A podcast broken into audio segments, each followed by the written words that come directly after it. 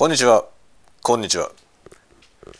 4月何日？1414日金曜日。お昼でございますね。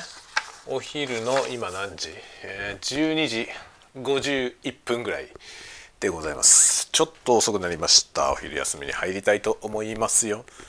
さあ何を食べようかなっていうことなんですがここにですねこの間買ってきて、えー、食べないままになっていた昨日で賞味期限が切れた黒糖ロールがありましたのでこれを食べましょう。賞味期限といえば昨日事件が 事件というかね、まあ、事件だよね。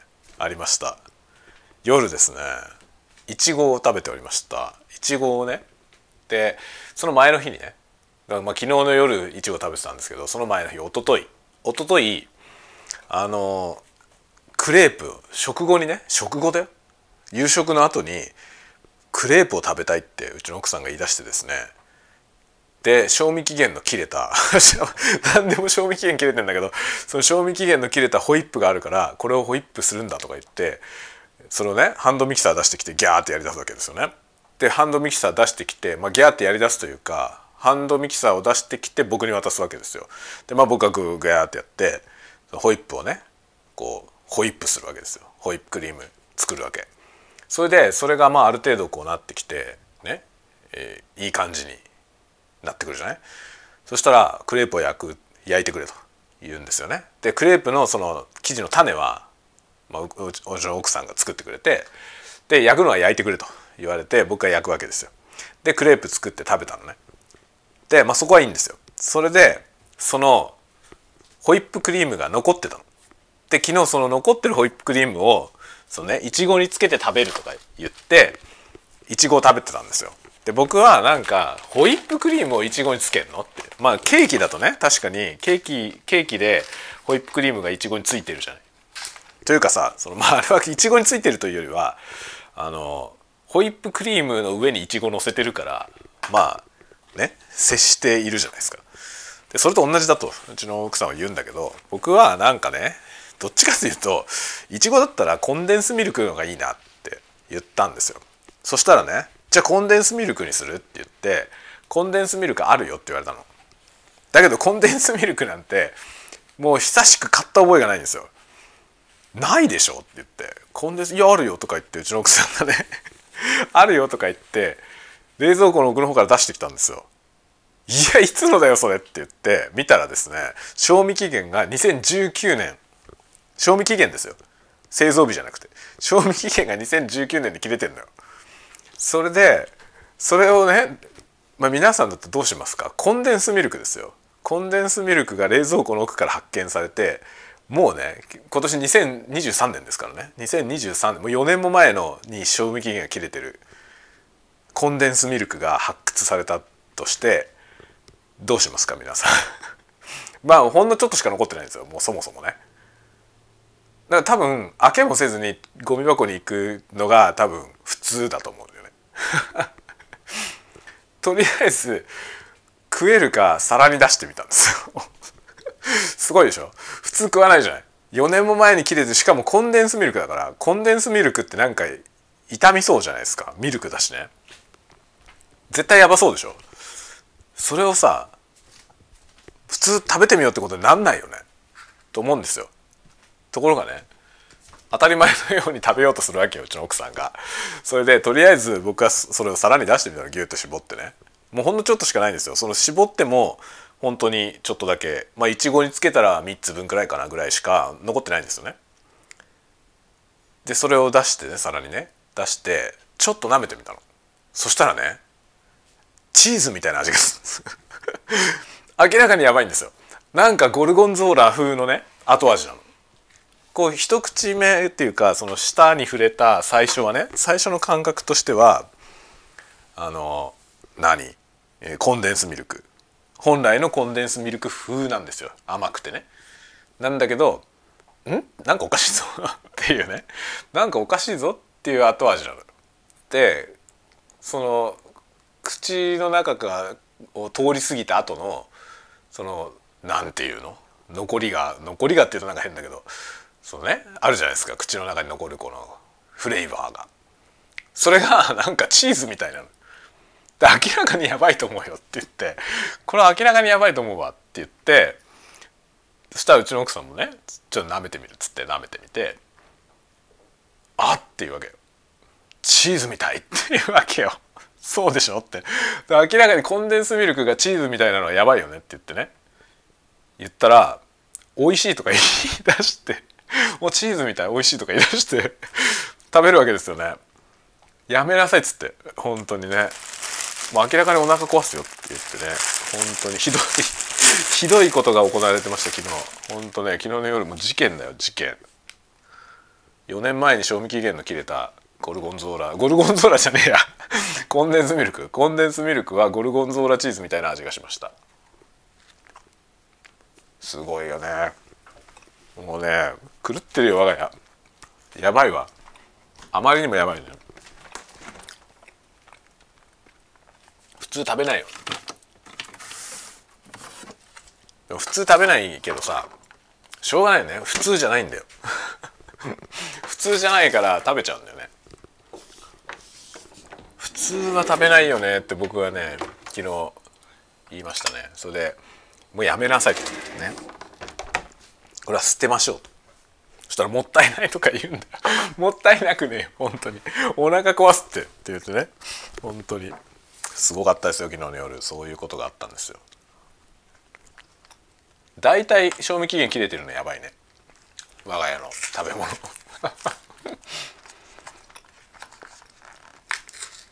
だいたい賞味期限切れてるの。この黒糖ロールもこれ昨日で賞味期限切れてるんだよね。予定が狂っちゃうからなんだよね。いつこういついつ食べようって言って買ってくるんだけどその日に違うもの食べるから 予定がなんか狂っちゃって。であれこれいつまでだっけ？って見たらもう過ぎてるっていうね。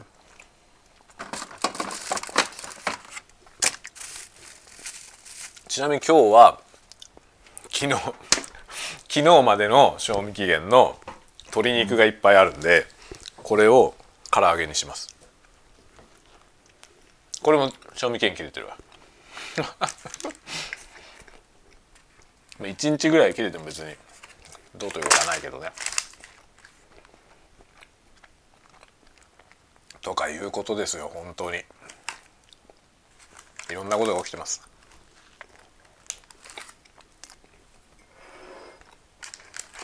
大体コンデンスミルクあったの知らなかったからね僕。そんなに古いコンデンスミルク残ってたのかよって。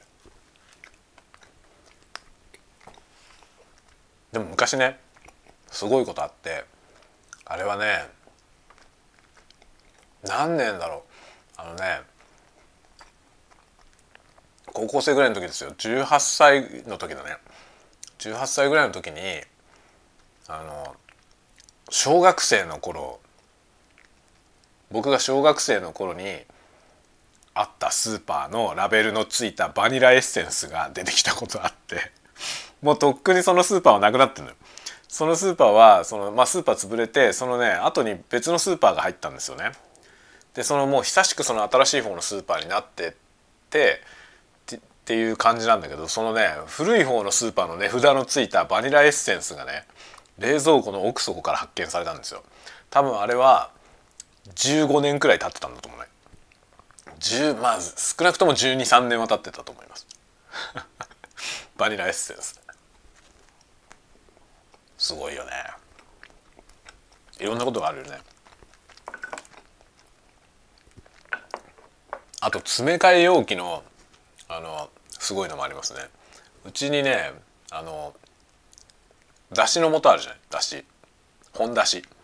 本だしの瓶瓶入りのやつね。それの詰め替えを買ってきて詰め替えて使ってるんですけどその本だしの瓶に書いてある賞味期限は2007年なんですよ。だからもう1 5 6年前の瓶をいまだに使って中身を補充しながら使ってる。あれ外側の瓶はさ永遠に使えるの。割れない限り使っていいのあれ。ラベルとか色あせてて2007年って書いてある。大丈夫なんですかね？な秘伝のタレみたいな状態ですよね。継ぎ足し継ぎ足し使ってて。でも明らかにその容器の内側に残ってるその粉の中には多分1 5 6年前の最初の時からあるやつもあるでしょ。粒子の一つぐらいのね一つ一つを見ていけばね。秘伝のタレもそうだよね多分ね。何十年も継ぎ足してる秘伝のタレの中にその何十年も前からある部分が多分あるじゃん ないのかな？途中でだってさきっちりきれいに洗ったりとかしないわけでしょあれ。ってことはずっと残ってるわけだよね。そのまあもちろんこう循環してさこのなんていうの？均質化して使われてって新しいの足してるから腐敗することはないと思いますけどね。だけど理論上さ全く全部入れ替わることはないわけだから一回も全部が入れ替わってはいないわけだから継ぎ足し継ぎ足しやってね瓶を洗わない限りはさずっと残ってるはずだよねきっとね。そのだし本だしの瓶も一回も洗ってないからさ一回も洗わないままこうなくなったら続き足してんだね。その詰め替え用を買ってきてそこに足して足してるというかまあ大体全部最後使い切ってすぐ使い切った状態で置かないでもう使い切ったらすぐ補充してっていう感じで使ってるんだけどね。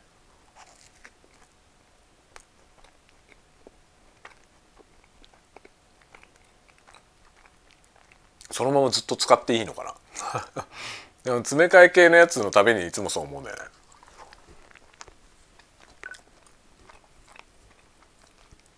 今この僕の目の前にもね SB の七味唐辛子があるんですけどこれもうラベルが剥がれちゃってていつのか分かんないけどこれもさ中身を詰め替え用で買ってきてねずっと詰め替えて使ってんですよ。いつから使ってんだろうこれ。いつから使ってるか分かんない。こんなの普通に使ってたらさこんな瓶破損なんかしないじゃないですか。でこれほぼ永遠に使えるよね。半永久的に使えると思うよ。でしかもその詰め替え用のやつがさずっと販売され続けているから買えるんですよね。SB のこの七味唐辛子っていつも売ってるからね。それをずっとこれ入れ替えながらずっと使ってる。詰め替えようとしてこの外側の瓶はもうものすごい長いこと使ってますね。こういうことで合ってるんだよね。この詰め替えの瓶ってこういう使い方で合ってる？瓶自体は永遠に使っていいのかな？ほんとそれが疑問だよ。とかいうことを思いながらこの今日は黒糖ロール。ネオ黒糖ロールを食べてます。これはロバパン。ロバパンの商品だね。これ美味しいのよとても。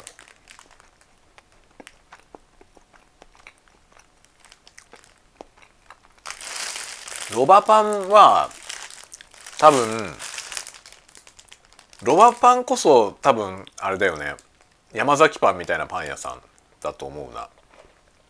こうなんか春の春のキャンペーンやってるよ。山崎春のパン祭りと同じじゃない？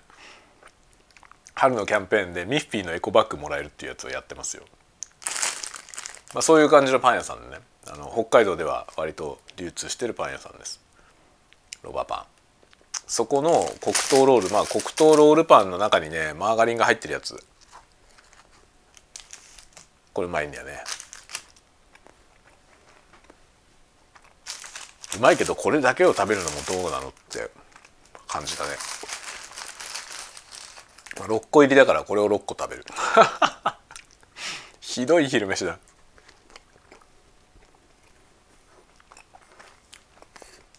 とかいうことをね、まあ、食べ物のまあ食べ物のラインナップは終わってるけど終わってるし全部賞味期限が切れてるっていう問題がありますけどね。まあうまいことやってますよ。今日はねあの出来事としては昨日だったかな？あの固定資産税。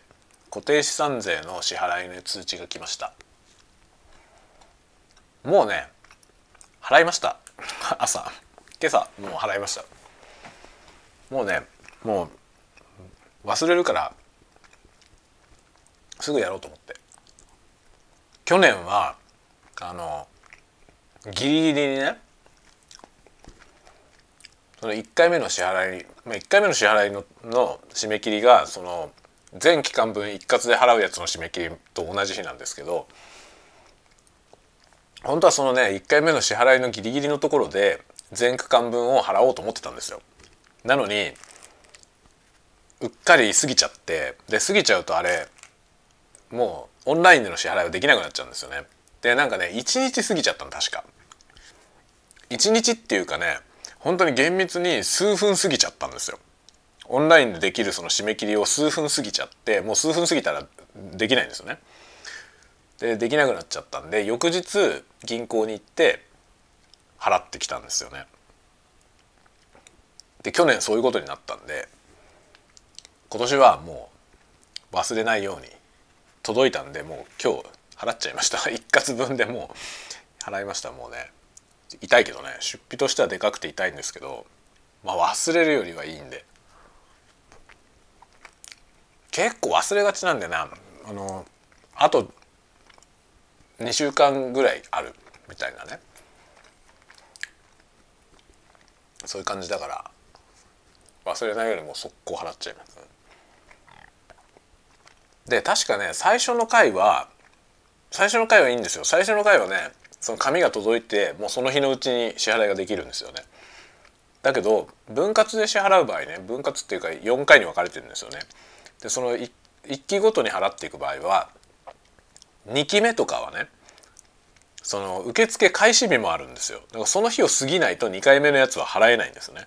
でその日を過ぎて締め切りまでの間にやらなきゃいけないみたいな感じでその開始日がさ結構先だったりするとまだ先だからって思っちゃうんですよね。で気づいたらあれ？みたいな 気づいたらもうあ過ぎてるじゃんみたいなことがねあってでまあ過ぎたら銀行行って払えば払えるんですけど行かなきゃいけなくなるのよね。それが面倒くさいからもう最初の一発目で全部4期分まとめて払うっていうのにしました。まあ、それが一番いいよね多分。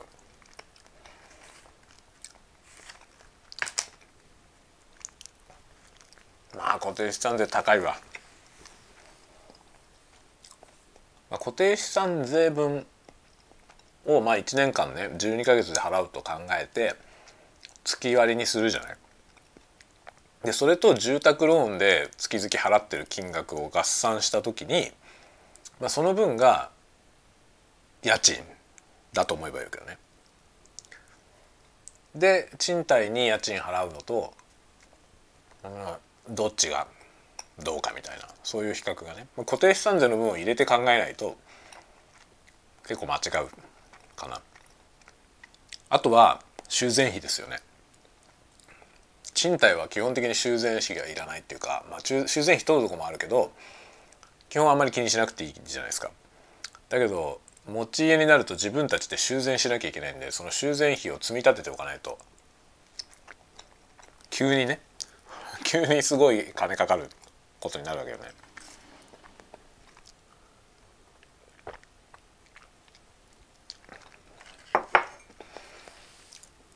うちはそろそろ外壁をやらなきゃいけないんだよね。外壁300万くらいかかるのよ。高いね。外壁をね最初にケチんなきゃよかったねもっといいやつを最初からつけとけばもうちょっと長持ちしたと思うんだけど結構安いやつで外壁やったからね。結局だから安いもので、まあ、安物買いの銭失いって言うじゃないですか。ほんとうまいこと言うよね昔の人は。結局高くつくんですよね安いものだと。最初からまともなものをつけとけばその分メンテナンスコストが下がって長期的に見るとその方がいいんだよね。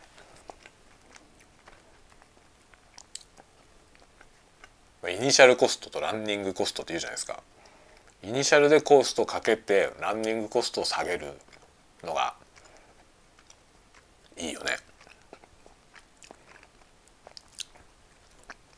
と思います。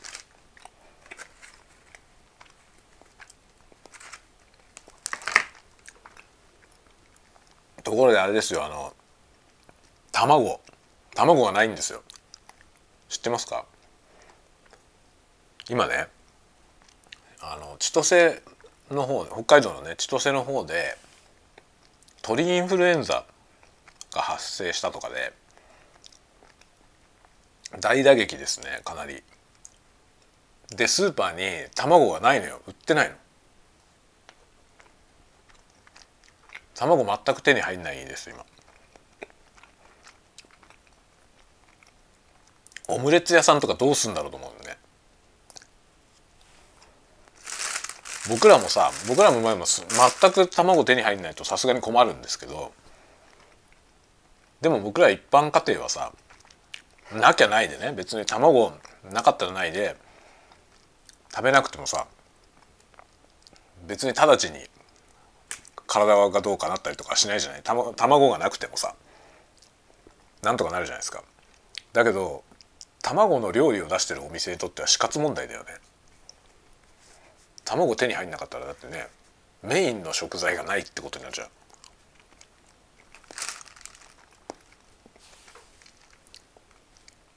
しかもなんか鳥インフルだと結構そこからさその元の状態に流通が回復するのにすごい時間かかりますよね。もちろんその養鶏農家の人たちのさ打撃はもう計りしてないけどさ。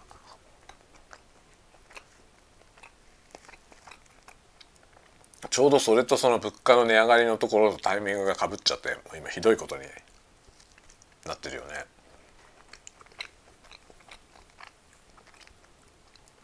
物価はものすごいなんかさあからさまに上がったんですよね4月から。どうですか皆さんの地域は、まあ、僕が住んでる辺りはもう本当にスーパーのいろんなものが全部上がりましたね。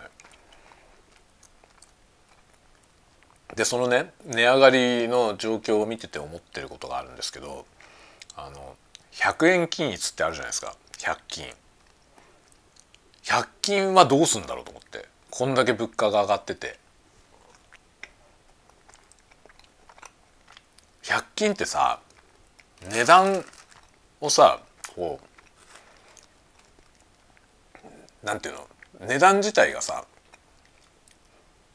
なんかもう定義されちゃってるじゃない？100均っていうのは100円均一だから100均だから100円ってなってるじゃないですか。だからそのなんだろうその経済的な状況のいかんにかかわらずさ100円じゃない？すごいやりにくい商売ですよね。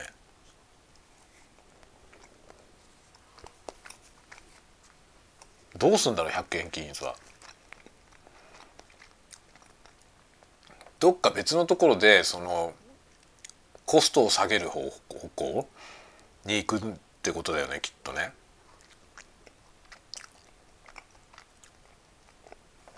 値上げするんだろうか例えばセリアみたいなお店がさ全品150円になりますっていういうことはありえるのかな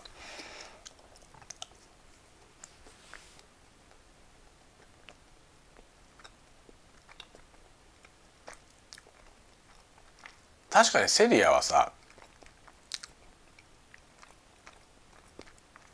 セリアって100均って言ってるのかな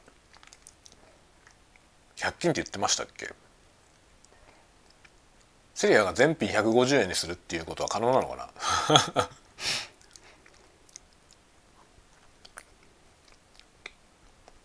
どうやるんだろうね。なんかどうやってこの状況を乗り越えるのかなと思うんですよね。だって燃料費とかさそういうものの上昇に伴う材料費とかね材料費とか燃料費の上昇に伴う値上げですよって言ってるじゃないですか。ということはさ100均だろうと何だろうとみんな影響を受けるはずですよね。100均の商品も原価が上がると思うんですよねでも売値を上げられないっていうか上げにくいじゃないですか100均って言っちゃってる手前ね全部一律120円にします150円にしますが通るのかどうかっていうところですよね。でそれをしないとなったらさじゃあどうするかってどうすればコストを下げられるのかな例えば品質を下げたらコストは下がるんですかね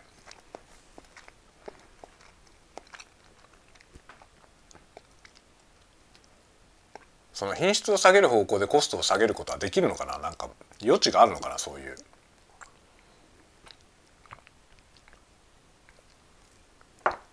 どうやってこの状況を乗り越えるのかなって本当気になるんだよね100均が。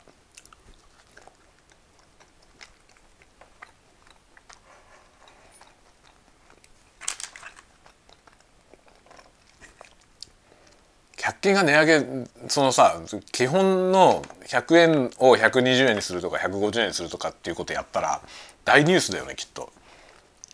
すごい話題になりますよね。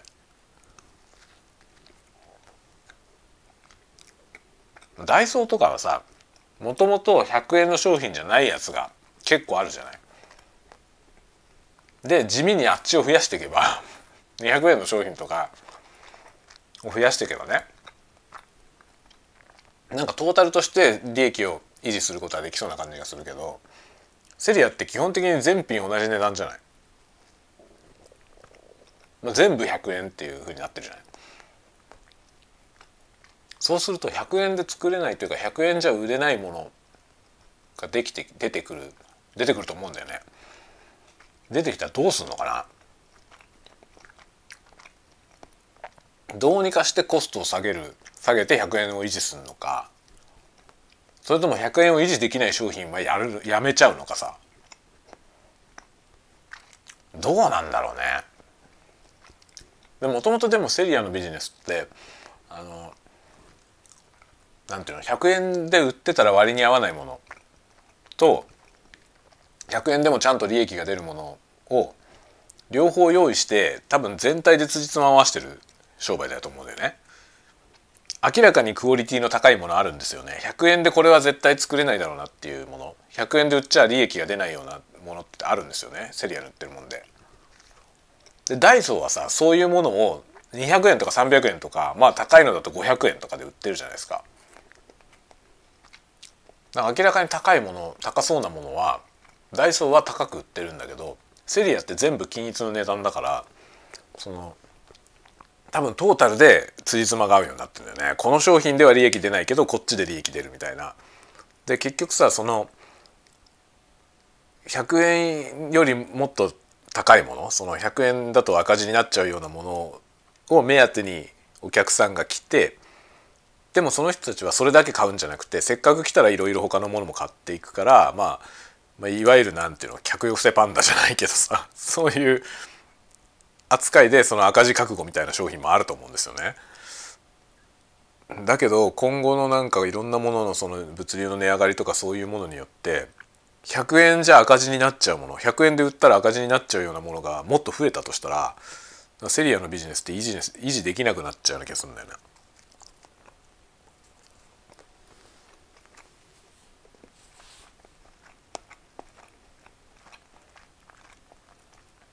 ヨドバシカメラのポイントビジネスもそういう感じなんですよね。10%ポイント還元をしちゃうと赤字になる商品もいっぱいあるんだけど還元しても利益の出る商品もいっぱいあってトータルで辻褄が合うようになってるだから値引きだとそこまで引けないけどポイントだと10%還元できるよね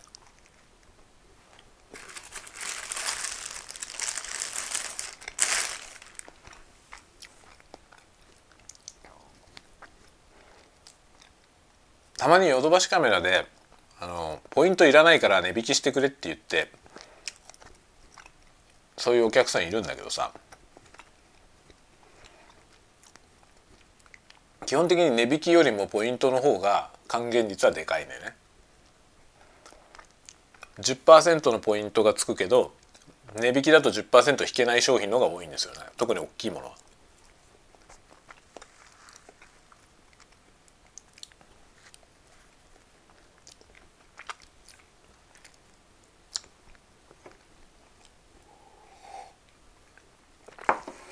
あのポイントビジネス考えたのがすごいよね。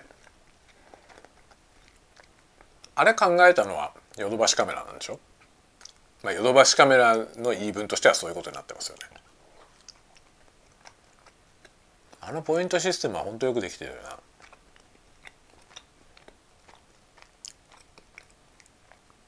な。結局高額の商品買うときにヨドバシで買おうと思うんだよね。ポイントがつくから。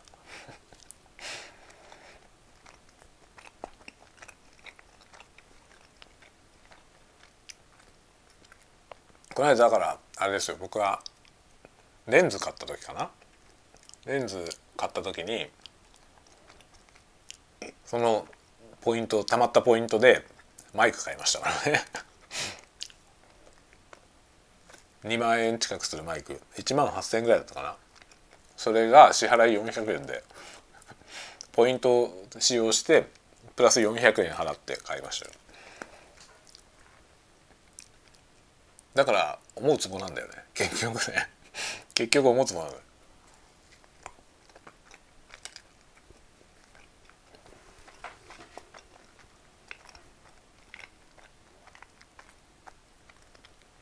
多分ねどっちが得なのかってことを考えたらポイントサービスにはまるよりもあの純粋にその支払う金額が安いところで買った方が絶対トータルでは得だと思う。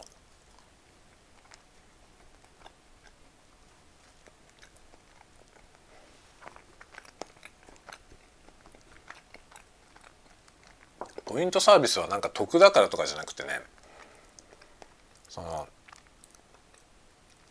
ポイントがあるから買えるものっていうかさ全額を自分で出すんだったらちょっと買いたくないなっていうものでもポイントがあるなら買おうかなってなるっていうさそのそれのためにポイント僕はそこそこの楽しみのためにポイントを貯めてる感じだよね。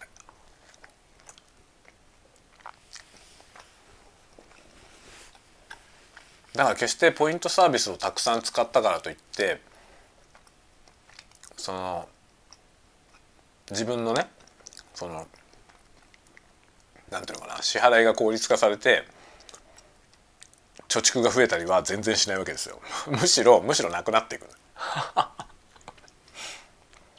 何も金はたまりませんね。ポイントって使わないとたまんないし金を使ってポイントを貯めてそのポイントを使ってまた何か買うというね。あの物欲のサイサイクルなんで。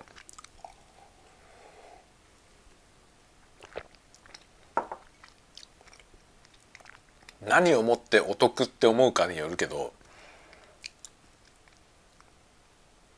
そのお得感をどこどこでお得感を感じるかってその個人差がねありますよね。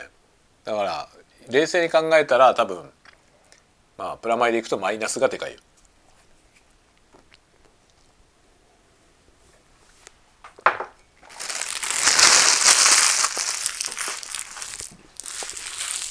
いいんですけどね。納得づくで。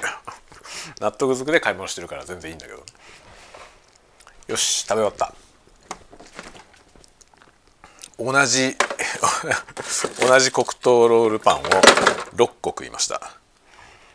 で食後に水出しコーヒーを水出しコーヒーを飲みます。いや水出しコーヒーはね本当に美味しいよ。すっきりしてる。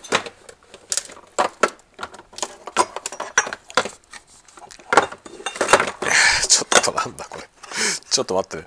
あのね冷蔵庫の中に物がありすぎなんだよ。なんだよこれ。なんかねあのうちの奥さんがねドレッシングを大量に買ってくるんですよ。でドレッシングをたくさん並べてどれをかけようかなってやるのが好きみたいでドレッシングがねなんかめっちゃいっぱいあるのよ。1個ずつでいいじゃんと思うんだけど選びたいのね。選びたくて選びながら使いたいからそのいっぱい買ってきちゃうんですよね。いつもね常に78本ある。ドレッシング。で今ねちょっとこれはですねあの100均で買ってきたフックマグネットフックみたいなやつを買ってきたんですよ。ダイソーで。で開けてみたらこれしょぼいな。ちょうどね商品の裏側が見えないようになっていて、まあ、表側だけがこうパッケージの表面から見えるようになっていて今開けてみたら裏側が見えたんですけどすごいしょぼかった。すごいしょぼいわこれは。こういうところですよね。こういうところ節約して100円にしてんだよね。裏側の加工をしないことによって マグネットむき出し みたいになってる。よいしょ。これを使いましょう。まあマグネットフック何に使うかというとこれをねあの壁に壁というかねベッドのフレームにつけてあの何？ケーブル？ケーブル類をね。USB ケーブルとかすごい量であるんでそれをね吊るしたいなと思ってこれを買ってきました。ケーブルがさケーブルをどうやって保管するかって結構難儀じゃない？でケーブルってあの畳んだりこうまとめたりするとさ折り癖がつくじゃないですか。でよりなんか管理しづらくなるんでなるべくそれをしたくなくてこうね引っ掛けて重力に任せてこう吊るっていうね。これこういうふうに置けるようにしたかったんですよ。それでこのフックをフックをいくつか買ってきました。あー全然ダメじゃねえか。さすがダメですね。100均の。磁力が弱すぎてケーブル2本かけたら落ちちゃうわ。マジで？2本でダメなの？あ全然ダメだなこれ。もうちょっと強力じゃないと。ケーブルかけらんないね。まあ100均なんてこんなもんすか。いや全然頼りになんねえなこれ。ダメじゃん。ねこういう具合にあれなんですよ。安物買いの銭失い。さっきそういう話をしたばっかりだよね。さっきそういう話をしたばっかりで、ね、懲りずに同じことが起きるわけですよね。いやそんなもんだね。100均。100均は楽しいんだけどね。本当に品質は終わってるよね。たまにいいものもあるけどね。プラスチックのケースとかはなんかなかなかいいのあるんですけど。まあでもダメだな。品質が悪いですね。やっぱねホームセンターで買った方がいいね。最近結構ホームセンター何でもホームセンターで買ってるんですけど100均で買えるようなものでもまあホームセンターで買うと4500円くらいかな？になってたりするんですけどホームセンターの4500円のものの方がはるかにいいんだよね。当たり前だけどね。当たり前なんだけどはるかに良くてで値段差以上に実はいいような気がするんだよねだから100均で買うよりもなんか確かなもの最初から確かなものを買った方が失敗がないかなっていう気はしますね。と言いつつ100均で買ってきちゃうからダメなんだよね。ああそんな反省をしながら今水出しコーヒーを楽しんでおります。ガルパンのマグカップで ガルパンガールズパンツァーのやつですね。これは何だろう？誰だろう？これ。